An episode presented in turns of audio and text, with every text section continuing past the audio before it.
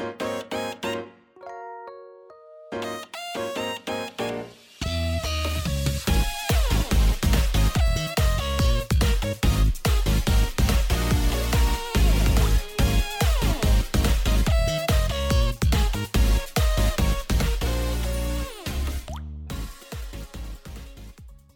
嗨，各位朋友，大家好，我是 H，欢迎来到 H H H 的周日回血中 E B 三哦。今天的主题是不要碰我的歌吉拉哦。这几天很红的那个歌吉拉话题，呵 呵来聊一下哦。好了，那我这周呢？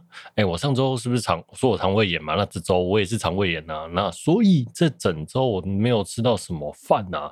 那这周在礼拜五、礼拜六，哎，礼拜天我终于吃到饭了哦，真的是超开心的。这周都是那个肠胃不太舒服的状态哦。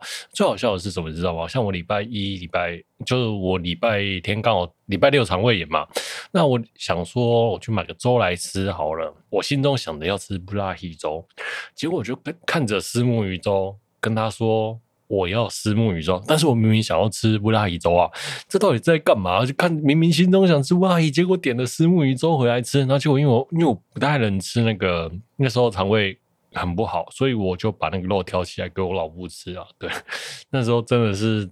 我当时不知道自己是什么鬼打墙，干嘛的，把斯拉布拉提跟虱目鱼搞混了哦。好，那后来这周这几周我都吃粥了，那我就吃了什么广东粥啊、瘦肉粥啊、皮蛋粥啊，然后什么海鲜粥啊，几乎他他家所有的粥品我都吃过了一次了。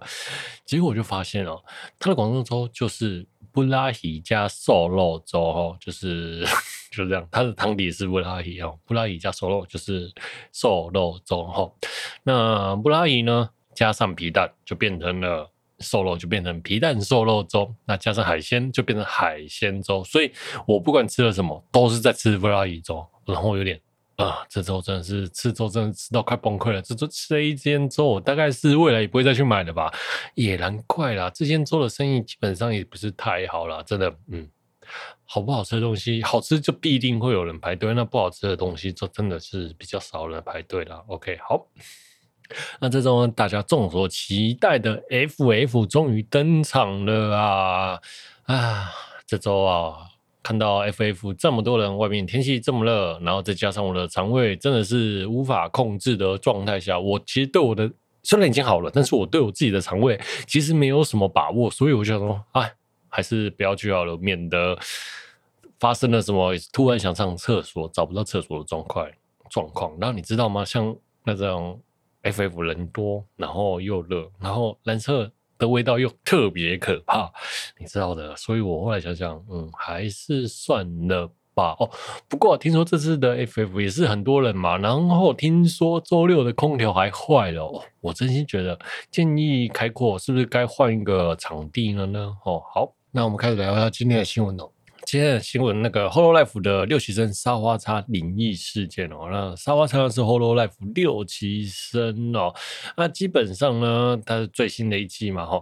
他说他全家都有灵异的体质啦，就是好像特别八字轻，有会感觉到比较阴森或之类的。那之前啊，他他的家里啊，都会有一些灵异的事情发生，比如说他跟他妹看电视，结果他突然听到有一个女生说：“那你。”然后他就想说：“哦，好像有人在旁边讲话。”他的妹妹刚好坐在旁边，然后他妹妹就说：“你刚有讲话吗？”沙发叉沙发叉就说：“没有。”吼，他他妹妹就问他说：“有没有讲话？”他就说：“没有嘛。”然后然后他自己心想：“啊，刚应该就是那个阿飘事件吧？”吼，好，好，那他现在搬了新家，自己一个出来住吧。那。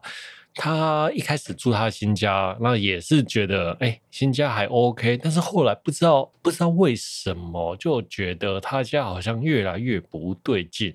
例如说，常常会有那种，哎、他在家里看电视，啊不，他在家里睡觉，那就听到电视有声音，可是他家的电视明明就不常开，几乎没开，连连电线都没接，吼。那个通讯的那个 HDMI 线或之类的没有接，所以他家收不到地上波了，应该是这个意思哦。所以他在睡觉听到电视播放新闻的声音，哦，那就，然后他跑起来看，他就发现，哎，电视没有开，哦，然后他就回去睡觉，然后还有发现他家的电。呃灯泡突然变了颜色，或者是说他回家的时候听到浴室的水龙头没有关，他想说啊是不是他没有关，就跑进浴室里面，结果一看那个水龙头。是关着的，但是那个水槽是湿湿的。可是他明明就出出去，为什么水槽会湿湿的呢？哦，好，那是沙发擦的灵异事件啊。那就他在讲这些，他搬了新家，然后他他的家有这些事情之后呢，在七月十三号的歌回哦，他在唱歌嘛，然后结果他唱歌唱歌唱歌，好像家里发生什么事情，他然后突他突然哎了一声。那就麦克风就收到一个女生的声音，就说“五岁”，好像就是好吵这样子哈，或者是好臭，应该是好吵然后，然后又收到一些在三小时的时候又收到一个女生叹着谁声音“唉”之类的哦。那我觉得那个沙发家沙发场很冷静的。如果是我，因为我后来听那个直播的那个原档，听好几次，那个五岁真的是哇，有点可怕了哦。我个人是觉得有点可怕了，就是他家如果明明都没有了状态下，麦克风收到一个声音，他听到，然后麦也收到，哇塞，全是到底是。这个那个声音真的有点可怕，而且而且那个声音就是有点轻柔的女生声线。如果真的要说，有点像是《Hollow Life》三期生露西亚的声音的感觉了哈。哦，我自己是这么觉得。但是你说，你问我说，他会不会是刻意炒作啊，或什么之类？比如说，可能在电脑里面放什么音效啊，或什么之类，让他收进去之类的？我觉得是不太可能的，因为。嗯，我不知道哈，我个人是觉得不可能，不太可能。我也觉得，我觉得他这次的灵异事件感觉还蛮真的哈。好了，现在希望未来他可以来打我脸哦。好了，嗯，那个我觉得那个五岁，然后他听到开直播，听到就是突然哎了一声，然后我觉得那个哎的那个声音超微妙的。我那时候听到那个哎，然后那五岁那个声音，我觉得哇，好像他。半夜直播，然后惹扰了什么人哦？好，现在我一个人在家里晚上录音，好像也是有点突然想到，这是突然有点乱可怕的哦。我是一个还蛮怕鬼的人。好了，那后来因为他家的灵异事件一直频传嘛，然后又没办法处理，然后后来他的经纪人呢，马上就就到他的家里，然后陪他整理家中。然后原先在原先在整理的时候都没有事情哦。那结果他就说，他们两个一起出门之后，然后回到了他家，就发生了一些更变本加厉的事件。什么叫更变本加厉的事件，我就不知道了哦。那他的 manager 经纪人一开始也没有觉得怎样，但是到了后来，连他的经纪人都觉得不对劲了哦。那结果呢，就两人呢都被吓到逃离住所，然后现在住在旅馆，就带了一些该该。该带的东西，全然是暂停直播的事情。那目前是会搬新家的状态。我个人听了，就像我讲，我觉得听了这整个时间，我觉得嗯，确实是稍微有些毛啦。真的，一个女生有住在外面，然后又一堆事情，然后直播又到半夜之类的，蛮辛苦的，蛮辛苦的。我觉得还是找个人住比较好了。哦，接下来是组长的那个我们的兔田佩克啦哈，三周年的 Life，我们 Holo Life 的 S 啊。对啊，马佩佩科拉说这是啊三周年 live，那这次三周年 live 呢，其实大家都有到场，一起三起生都一起到场合唱了。我觉得组长的表现也很不错，可圈可点，唱歌也稳啊，然后也不像以前那么社恐，那么害怕别人哈。那特别是最后一首歌那个 Secret Base 哦，然后就是一首这首歌，其实就是有点像是在说转校的同学，然后跟这个同学曾经有用。在夏天有一个美好的回忆留在心中，这样子。然后我觉得这首歌选得很好，然后三期生四个人一起唱，哈，哎，真的是在，就是有点是唱给那个三期生另外一个离开的人，然后露西亚的事，露西亚的歌啦，哈。我觉得这个虽然有点洒狗血，但是也 OK，我买单了，哈。那自从露西亚离开之后，我觉得三期生整个就变得士气相当的弱了，就好像。没什么干劲，气势提不起来的样子啊！三级生明明就是被称为 Hololive 的奇迹时代啦，但是就是整个最近好像就没有什么太多的那种好的期望或什么之类的。好了，希望三级生能继续加油啦。OK，好，再来要聊的是那个我们的 V 修九那个超大型新人哦，移宫耐杀初配型哦，啊，那个移宫耐杀哦，就是我们的前露西亚九六猫啊转身哦，啊，第一次啊。初配信哦，结果就睡过头，果然是超大型的新人，原先百万订阅了哦，露西亚哈，好啦，那这次一样是平板啦，然后也是咆哮大家啦，那种感觉最熟悉的咆哮最对味啦，那希望伊宫奈纱未来会持续的直播，然后稳定的直播，真的，因为原先他用九六猫的账号，每次在 Twitter 上的直播、录音直播、录音空间直播，我觉得很。很难追，然后他的用他用他自己的皮，然后一个新的猫皮，然后 V 皮，猫的 V 皮，有点 猫女的 V 皮，然后然后常直播，但是直播又锁档案，然后我就觉得哎呦看不到，时间没对到都对不到，就看不到，希望他能入渐入佳境啊，这样子真的，我觉得我真的很喜欢露西亚，那也希望露西亚可以持续的下去。OK，好。再聊到转蛋法，我们的那个丁特特哥哦，然后他转天堂 W 的转蛋花了一两百万，然后转不到想要的东西哦。那结果呢？那个数学有一个数学老师帮他计算他的几率，就发现了他那个几率是偏低的哦，跟游戏局子的。叙述的几率是不一样的哈，然后他就一状告上游戏橘子，橘子呢就告他诽谤，然后结果后面呢公平会裁罚呢橘子涉嫌不实的消息，那个不实广告，裁罚两百万。那橘子游戏橘子的反应就是全案哦还在民事诉讼中，然后还在审理中，就暂不评论。呃，他也提告提起了行政诉讼啊，就是不服了，要上要判，然后要再继续上诉。OK。然后呢，后面呢，特更呢就很多党的立委啊推行转蛋法，在七月十五号的时候，这个法案就通过了。游戏里任何的转蛋啊、宝箱合成、宝箱啊合成的几率啊，都要揭露其几率。那如果有几率不符的不状态下呢，最高可以处三万到三十万以下的罚款哦。第二次的话是五万到五十万啊。其实啊，我觉得对于这个事件。特哥是一个特例啦。如果我们一般的粉丝不可能有那个够大的基数去算转单几率，那但是他花了几百万在做这件事情，所以他的基数够大，所以自然搞定。但是如果一般的粉丝呢？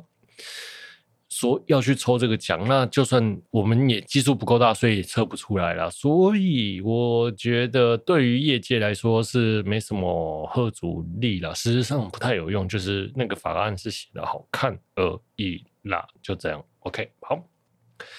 再呀、啊，聊聊吧友啊，有一个有位吧友啊，在 FF 三十九的时候，为了抢到那个限量无主的 Nekopara 的那个猫粮乐园哦，那个售价一万元的巨大软胶玩偶，然后再加上老师的亲笔签名版，那这位吧友呢，周五早上就十一点就开，九点多十一点就开始排队了哦，然后他们第一个排队，结果到了隔天早上九点的时候，发现有人已经在摊位前面排队了，那时候他们他们还在外场外。那这些九点多去排队的人，就是所谓的摄入，所谓的还有或者是就是摊位入长 staff 啊。那那个等一下，摄入呢，通常都是那种参加 FF。然后有贩卖的社团，呃，因为他们可以提前入场，不用排队，然后所以有些时候这些人就会先去买他们想要的东西，因为毕竟不用排哦。那开放入场的时候就，他就会先去抢一些限量品，开放入场前就会先抢限量品，然后导致外面的人就抢不到了。那其实这是一个常有的事件了，像我就也没有啦，我没有，但但是我这件事情我是知道的。OK，好。那所以我也不会去想什么 FF 限量的，FF 有摊位摆的限量商品啊。OK，好，那想当然。呃，那个吧友啊，就相当不爽了哦。那因为他看到当下的情景，那九个人就在那边排队，然后后他九点半进去，他就跟现那个现场工作人员说，先让他进去沟通一下。那工作人员也放心了，那就还蛮通情达理的了哈。那十点进场，结果在九点半就先卖完了，就是卖给那前面五个人。那想当然了，那个吧友当然就炸锅，他总共花了一整天二十五六个、二十三四个小时在排队，结果。他们那些人没有排队就先买了东西走了哦。好，那这个吧友呢就上巴哈嘛发文讨拍，不是说讨拍啊，发文，那结果就烧了起来。那个厂商第一时间的回应就是啊，因为那个数量就是限量啊，卖完就没有了。啊，其实我觉得那个公司也没有想要道歉的，认真说是没有。然后，然后公司就后续说，这款商品等正式发售的时候，一定会让那位吧友买到并送上签名版啊，但是没有老师的亲签啊，因为毕竟限那无名是限量，但是规则就是那么不公平，他们先进去就是先买到，那他就先买到了嘛。那我觉得这个声明其实哦，就是。他完全没有要检讨自己的意思，就是你先买，提前卖掉，没有要道歉，就是没有要道歉。当排队的人就是傻子，这样子啊。如果是我，我大概当天就炸了啦，直接在直接在现场闹了，你知道吗？如果我排了二十四小时，前面的人前面没有人的状态下，然后还被摄入买掉，我一定是先闹了。然后，然后我的话啦，我觉得他们最好的做法就是当天就先把那五个色鹿的人买掉的东西当场先交出来，卖给排队的人了。哦。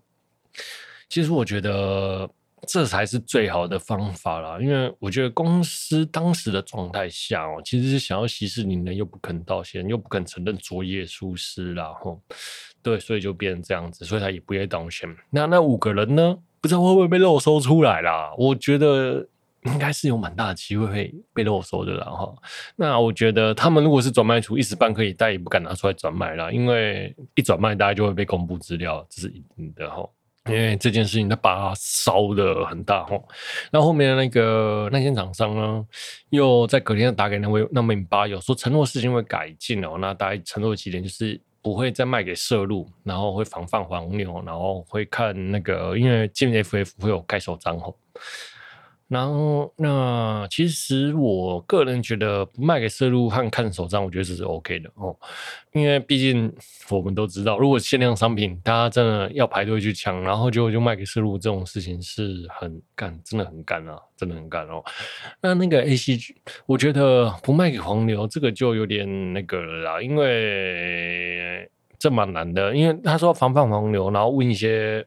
他们里面才知道的，就是那个粉丝才知道的问题。我觉得排队就是看本事啊，就你也不需要去防范黄牛啦。我觉得这个排排得到是我的本事，排不到是你你排不到啊，对啊。如果我都是在正当的条件下，那没有什么不可以卖的啦。我觉得这件事情大可不必啦。哦，好，然后像摄入的时候。我本来就知道，我们这种这件事情本来就行之有年哦。像我原本啊，以前就想要买那个一之盟的写真，嗯、因为我想要签名嘛。可是我都，我就连我自己都想要去弄摊位进去，进去先买，先排队买写真了。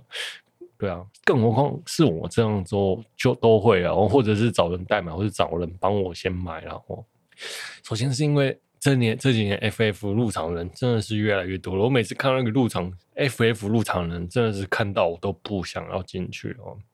如果你说早上十点开放入场，我通常七八点排队，早上七八点排队的人大有人在啊，然后一直排排到十一点。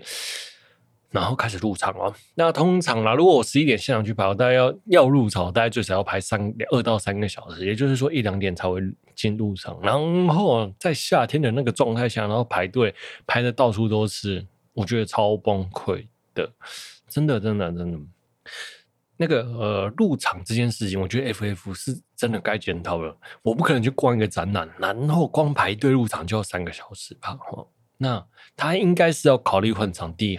或者是更像南港展览馆或者世贸，我觉得 FF 现在应该可以举办在这样子的场地，让大家比较好入场。FF 啊，世贸我也不觉得不好入场啊，南港才是最好入场的。南港只要动线安排的好，基本上是蛮好入场的，我是这么觉得。那世贸的话呢，因为它的那个腹地比较小。虽然它门口多，但是腹地小，所以它入场也是需蛮困难的。我认为啊，我认为啊，哦，所以嗯，入场困难这件事情是，我觉得是 FF 最目前为止最需要面对的问题啊！真的不要让我看到外面大一堆人在排队，像我啦，要我去排那个队进去里面，我真的是会崩溃哦。好了，特别是夏天十一点去，然后两三个小时才排得到，这真的是很多年没有改进了，拜托 FF 改善一下啦。那如果你买快速通关好了，就买通用通关，有时候我也买不到啊。说对了，因为你买一本大概两百块啊，特快速通关六百块。其实我买快速通关，其实其他东西都不要，你直接买我六六百块快速通关，我觉得是划算的啦。对，是，对，好了，大人了哦，OK，好，希望未来 FF 能更好了哦。那哦，那所以真的这边呼吁那个那五名摄入用运用摄入进去买买限量商品的朋友们。真的，哎呀，就是小心啊，啊，小心。再来聊聊我们今天的主题哦，哥吉拉，不要碰我的哥吉拉。那这故事呢是最近在 Facebook 匿名公社爆料的哦，就是他老婆发文哦，就控诉她老公，然后她老公出差，他老婆的母亲带着阿姨还有小朋友去他家玩，然后他小朋友看到哥吉拉，想要那只哥吉拉，然后因为怕他哭闹，所以他老婆就送他了。然后他说他会再买一只给他老公，那他老公出差回来听到就不爽，就炸锅了哈。当天晚上他就出啊，然后他炸锅就出去。当天晚上他跑去买了十多万的公仔回来，然后结果他老婆说：“你竟然花了十多万买公仔！”然后他老婆就生气了，就跑回娘家，接着下来就上网讨拍，然后就被骂惨了。然后好了，那他老婆回娘家之后呢，就说啊，他到月底都不会回去了。然后他老公就没有理他，然后他就会把那个赖的最新进度啊。这故事的最近就发上网，然后，然后她老公都没有回理她，她就开始害怕了。她老公就说她要离婚，啊，接着下来，她就说她其，然后她就开始后悔了，然后说你不要抛弃我或之类的，然后依旧把进度拍发上去网络上了。最后呢，他就说那个老婆就说他妈妈说，如果要离婚的话，现在的房子希望他能分给他，然后他花了五百万。买或多花五百万把它贴贴钱买下来了。OK，好，啊、呃，我来这个故事哦。我觉得第一点，尊重别人的喜好是很重要的。我这样想好了，那位他老婆哈，都是他老婆，你竟然不知道这东西对他很重要，他宁可得罪他老公，也不愿意捍卫他老公的权益，不愿意得罪他阿姨，就是你知道吗？就是明明是最身边的人，然后你还不相挺，然后还卖给他，拿给他阿姨的儿子哦，或小朋友，然后我觉得是心冷呐、Maybe 我如果我是她老公，我真的会蛮心冷的哦。就是这个人真的是完全不替我着想，只为了他自己着想，我是这么觉得哦。好，那可能他心中觉得这东西不怎样不重要了哦，那他就真的。不会真在乎别人的想法哦。如果这件事情是我很重要的事情，而且他们在一起六年了，他竟然可以觉得六年他都觉得这东西不重要，可能就只是一百只里面的其中一只哥吉拉。这样讲是不是有点把事情那个 数量大，可能就觉得不是很重要了哦。对，好，那可能是那一只歌，其中的一只歌曲要送给别人，他可能觉得不重要，maybe 是这样子啊。但是我个人认为啊，他应该要打电话先问的啦。就算他有什么东西不是他的东西，就不是他的东西，他应该要先问的，真的不能擅作主张啦。如果像我啦，我的连土人，我妈拿去送别人，我应该也会生气啦哈。但但是如果他随便拿一只走，我倒也不知道我买了。我我我少了一只，多到忘记，多到不知道少一只啊！吼，好了，我觉得打电话问一下是重要的啦。那打电话问一下，譬如说，哎、小朋友喜欢那个东西，你可不可以送他？那承诺要再买一只给他，这我觉得是 OK 的。如果是不是很重要，或是买得到的东西，我是觉得 OK。各家都限量的很多啦，然后又超贵，然后要找得到也很难了哦。真的，那愿不愿意送又是另外一件一回事哦。如果是我，就像我讲的，呃，送送小朋友那没有问题嘛。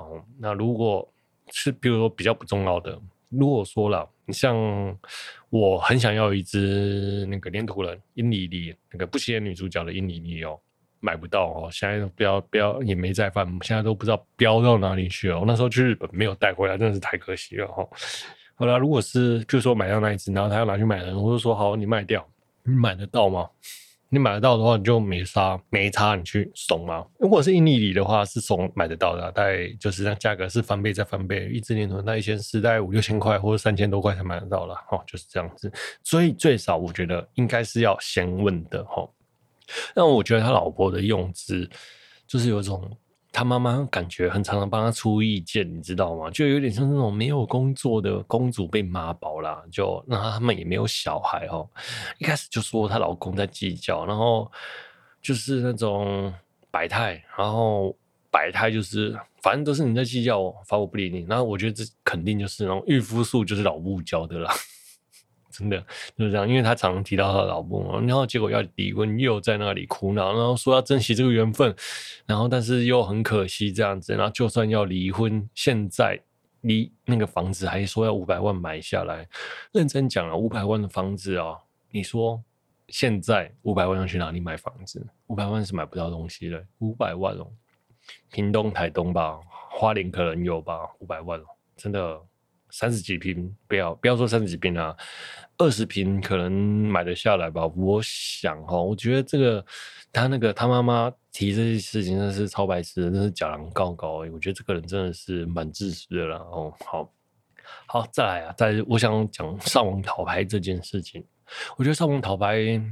被骂倒就算了，你知道吗？那他还不停的看最新进度和对话给大家，这是来连载嘛？如果我是她老公，我看了脑神经断裂。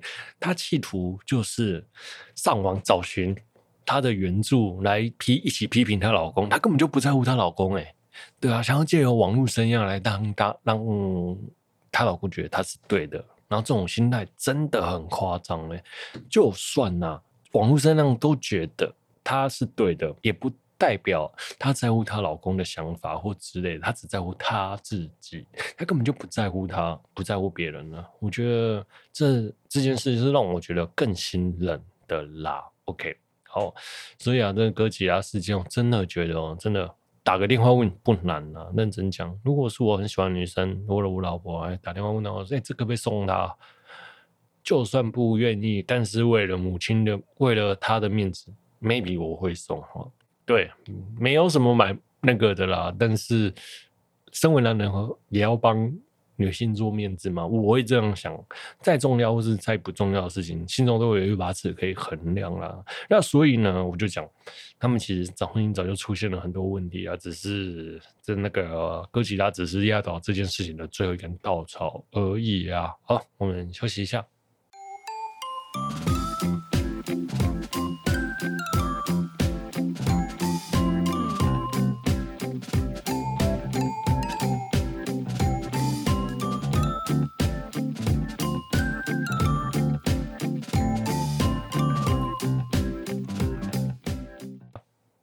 好了，我们回来了。接着下，我们聊聊咒啊，这是最近很红的一部国片啊。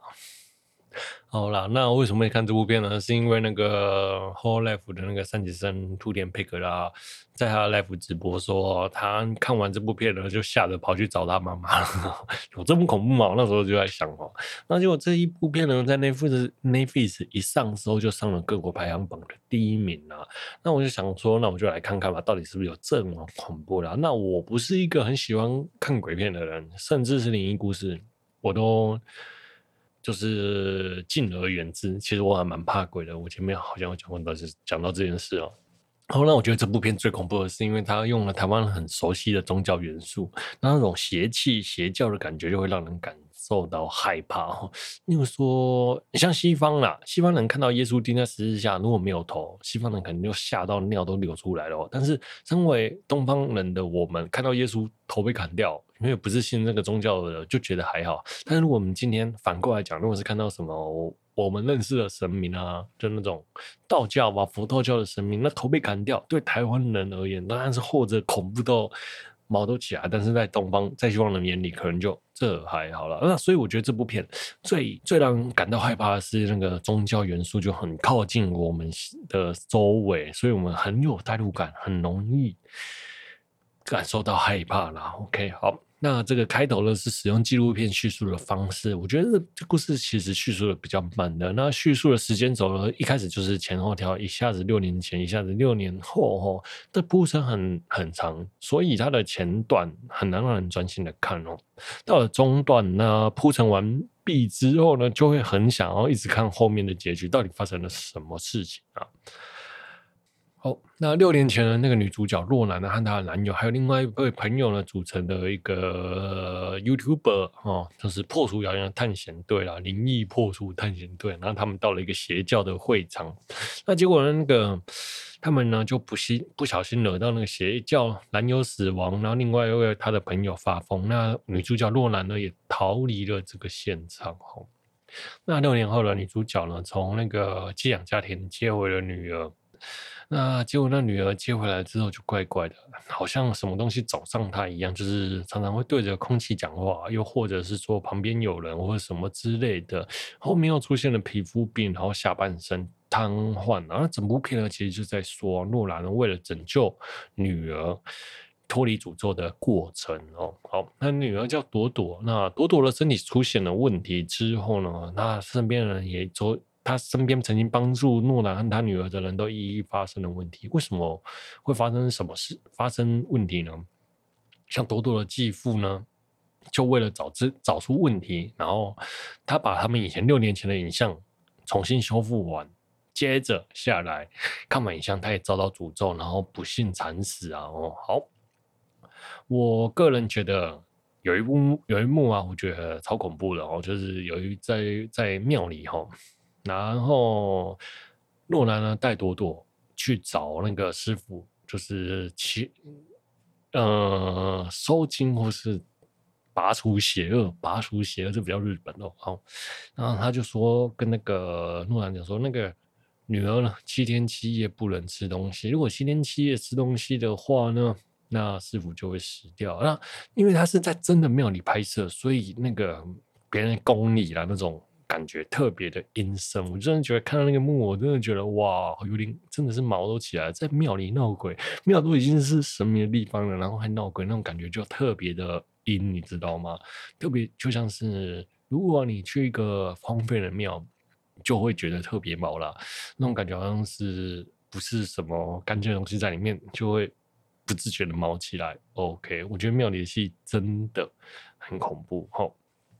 好，那再来是洞穴里的戏。我觉得洞穴里诺兰最后回到洞穴里的那一段戏，先掀开那个大黑菩萨吗的那一幕，哇！靠，那时候吓看到我都觉得我整个人都毛起来了。那那一幕我也觉得是相当恐怖的。OK，好，那他们功那个他们之前那个功夫的邪教就是那个大。大黑菩萨就是应该是大黑菩萨，那供奉的神明是诅咒之神。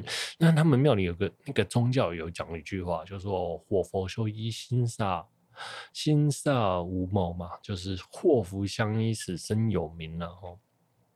那他就发一个影片哦，就是这就是请你们摆出这段手势，练这段咒语哦。那他其实就一开始就是一个神秘的影片，然后就是告诉大家说，哎，这段咒语。请大家练这个咒语，那练完之后，大概告诉大家说，这个咒语越多人念哦，就可以分散他女儿的诅咒，然后把那些诅咒分散到你们身上。他的意思就是这个样子。然后，所以呢，最后就有一种好像自己被，好像看完这影片的我们也遭受到诅咒被赢了一样嘛，就是一个诅咒分散的概念。然后，我觉得这一个概念有点恐怖。然后，然后虽然，然后特别是哦，他用的纪录片。来说这段故事就特别有点像是写实，那个现实跟虚幻之间有点密不可分哦。但是我觉得他没有拍，没有拍到很很真，很 real，就是他没有拍到这个故事让你觉得是真的，所以就有点可惜啊。因为很多故事我们开不了以假乱真，这个很重要啦。就特别是纪录片这件事情哦，他没办法拍到以假乱真，这是他比较大的缺点，因为他。还是对于现实比较脱离，可能他引用的现实事件不够多，无法做到以假乱真啊。我是这样想，然后那我还蛮喜欢这个概念的哦，因为纪录片哦，就是来告诉你说这是被人为记录下的过程，更能让人有贴近感啊。虽然他们做不到以假乱真。但是我觉得是很不错的。那我们看到这部片的最后呢，我们才发现，原来我们哦都是被骗来分担诅咒的人呐、哦，OK，好了，那今天呢就聊到这里啦。我是 H 啊，好，那看咒吧，去看看看吧。我觉得这是少数国片，不要说少数国片，我也很少看国片，但是那个咒是我觉得真的蛮恐怖的啦。然后也是亚洲区这。Netflix 排行前几名，第一名啊，日本第一名嘛，吼，然后其他国家我不知道，台湾也是第二名啊。那推荐大家去看一下这部片子。那我觉得它其实也是也在叙述母爱的伟大。然后，好，就这样，我是 H 啊。喜欢我节目的朋友，欢迎订阅分享，也欢迎在 Apple Podcast 五星推播的节目啊。如果本期节目有聊遇到你，那真是再好不过的事了。OK，我是 H，我们下周见，拜。